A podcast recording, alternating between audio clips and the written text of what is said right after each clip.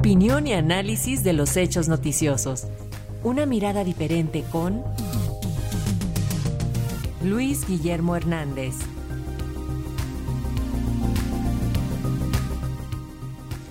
El eh, decreto del presidente Andrés Manuel López Obrador por el que declaró el tren Maya como un asunto de seguridad nacional no violó la suspensión concedida al Instituto Nacional de Transparencia, Acceso a la Información y Protección de Datos Personales. Así lo determinó la Suprema Corte de Justicia de la Nación al señalar que no hay pruebas de que el más reciente decreto presidencial haya sido clasificada la información del tren Maya como reservada. La resolución fue aprobada por unanimidad de cinco votos en la sesión en la que el ministro Juan Luis González Alcántara fue el ponente. Y bueno, cabe recordar que en 2021 el presidente López Obrador emitió un acuerdo en el que por primera vez declaró al tren Maya y otras obras federales de seguridad nacional. Justo para analizar este tema, nos enlazamos con Luis Guillermo Hernández, periodista y comentarista de Pulso. Adelante, Luis.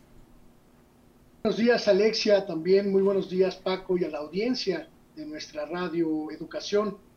Durante el periodo neoliberal, México perdió tanto que algunas de esas grandes pérdidas hoy prácticamente estaban en el olvido.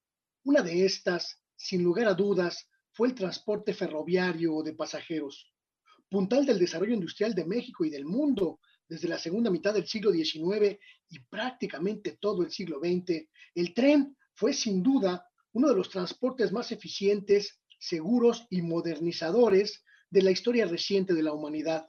Donde había tren, había progreso. En México, a partir de la venta de la empresa estatal Ferrocarriles Nacionales a finales de los años 80, el sistema ferroviario fue desarticulado, rematado y casi aniquilado.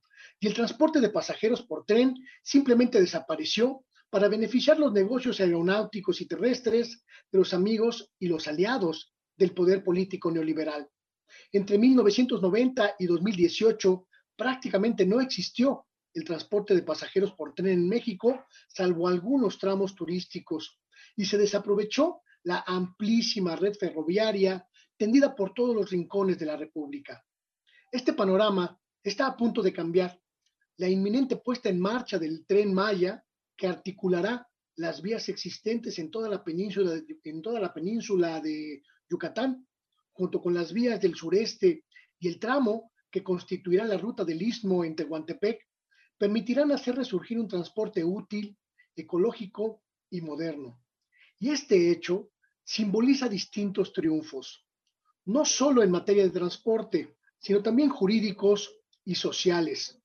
Triunfos jurídicos, porque como escuchábamos hace unos momentos, a pesar de la avalancha de más de 500 amparos y procedimientos jurídicos promovidos para impedir la construcción, el tren Maya es ya una realidad que comienza a atravesar el sureste del país, cuyos vagones y máquinas ya están recorriendo la ruta desde el sitio de su manufactura en Ciudad Sagún Hidalgo, donde manos mexicanas armaron los nuevos convoyes y equipos, hasta su destino final en la ruta de la península de Yucatán.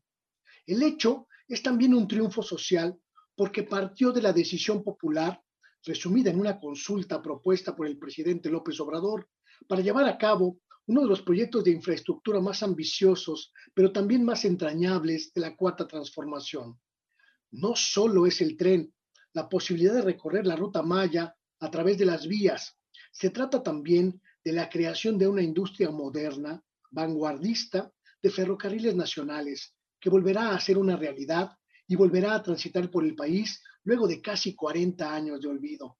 Se trata finalmente de la creación de empleos, atracción de inversiones, detonación del desarrollo económico integral, pero sobre todo de la posibilidad de que el sureste mexicano, durante décadas, quizás siglos, condenado al olvido y a la pobreza, al fin tenga una oportunidad cierta de desarrollo palpable, desarrollo sobre rieles. Bienvenido el tren Maya, bienvenido nuevamente el grito de pasajeros al tren. Ese es mi comentario.